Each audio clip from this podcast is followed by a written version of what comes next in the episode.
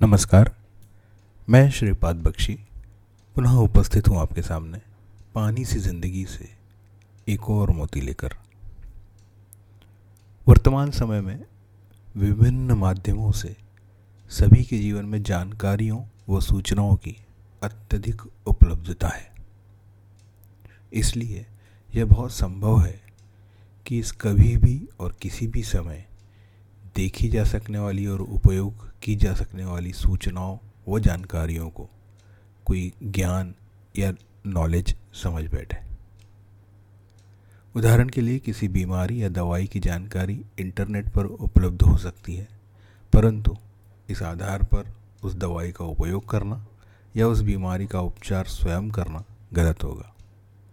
चूँकि डॉक्टर के पास इस विषय का ज्ञान उपलब्ध है, उनसे परामर्श कर बीमारियों का इलाज करना ही सही है। एक सर्वसाधारण व्यक्ति के लिए, चाहे वह शिक्षित हो, अशिक्षित हो, शहर में रहता हो या गाँव में रहता हो, ज्ञानी होने का एक मार्ग उपलब्ध है। यदि हम धार्मिक साहित्य के आधार पर बात करें तो उसके अनुसार ज्ञानी वह है जो स्वयं को जानता है। इस छोटे से संदेश को यदि हम अपने ही शब्दों व विचारों के आधार पर व स्वयं के जीवन से जोड़कर विस्तार दें तो इसमें सफलता के सभी आवश्यक घटक समाहित हैं और इन पर कोई भी व्यक्ति जितनी जल्दी कार्य करना प्रारंभ कर दे, वह उतना ही सफल व सही अर्थ में प्रवीण व ज्ञानी बन सकता है। ज्ञानी वह है जो स्वयं को जानता है। यदि हम इस संदेश को स्वयं पर व्यक्तिगत रूप से लागू करना चाहें तो सबसे पहले तो स्वयं का एक ईमानदार आकलन करना होगा, जो आज की स्थिति में सबसे कठिन काम एक ईमानदार स्व आकलन हमारे सभी गुणों व अवगुणों को आईने के सामने, आईने के समान हमारे सामने रख देगा और फिर उनमें से गुणों पर और अधिक कार्य करते हुए उन्हें और प्रबल बनाना और अवगुणों पर कार्य करते हुए धीरे धीरे उन्हें अपने व्यक्तित्व से दूर करना बहुत कम समय में व्यक्तित्व में निखार ला सकता है।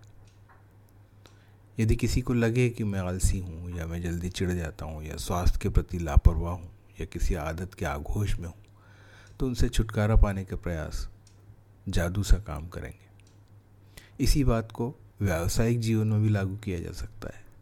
यदि लगे कि हमें किसी विशेष क्षेत्र में किसी विशेष विद्या, अनुशासन, व्यवहार आदि में अपने आप को कमज़ोरी महसूस करते हैं, कमज़ोर महसूस करते हैं तो उस क्षेत्र में स्वयं को शिक्षित करना, प्रशिक्षित करना कालांतर में बहुत बड़ा बदलाव ला सकता है। उपरोक्त तो बातें भले ही आसान लगें, परंतु इनको अपने जीवन में उतारना किसी तपस्या से कम नहीं है।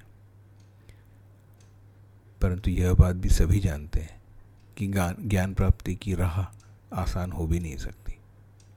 सभी नकारात्मक बदलाव सरल और सभी सकारात्मक बदलाव कठिन लगते हैं और रहते भी हैं।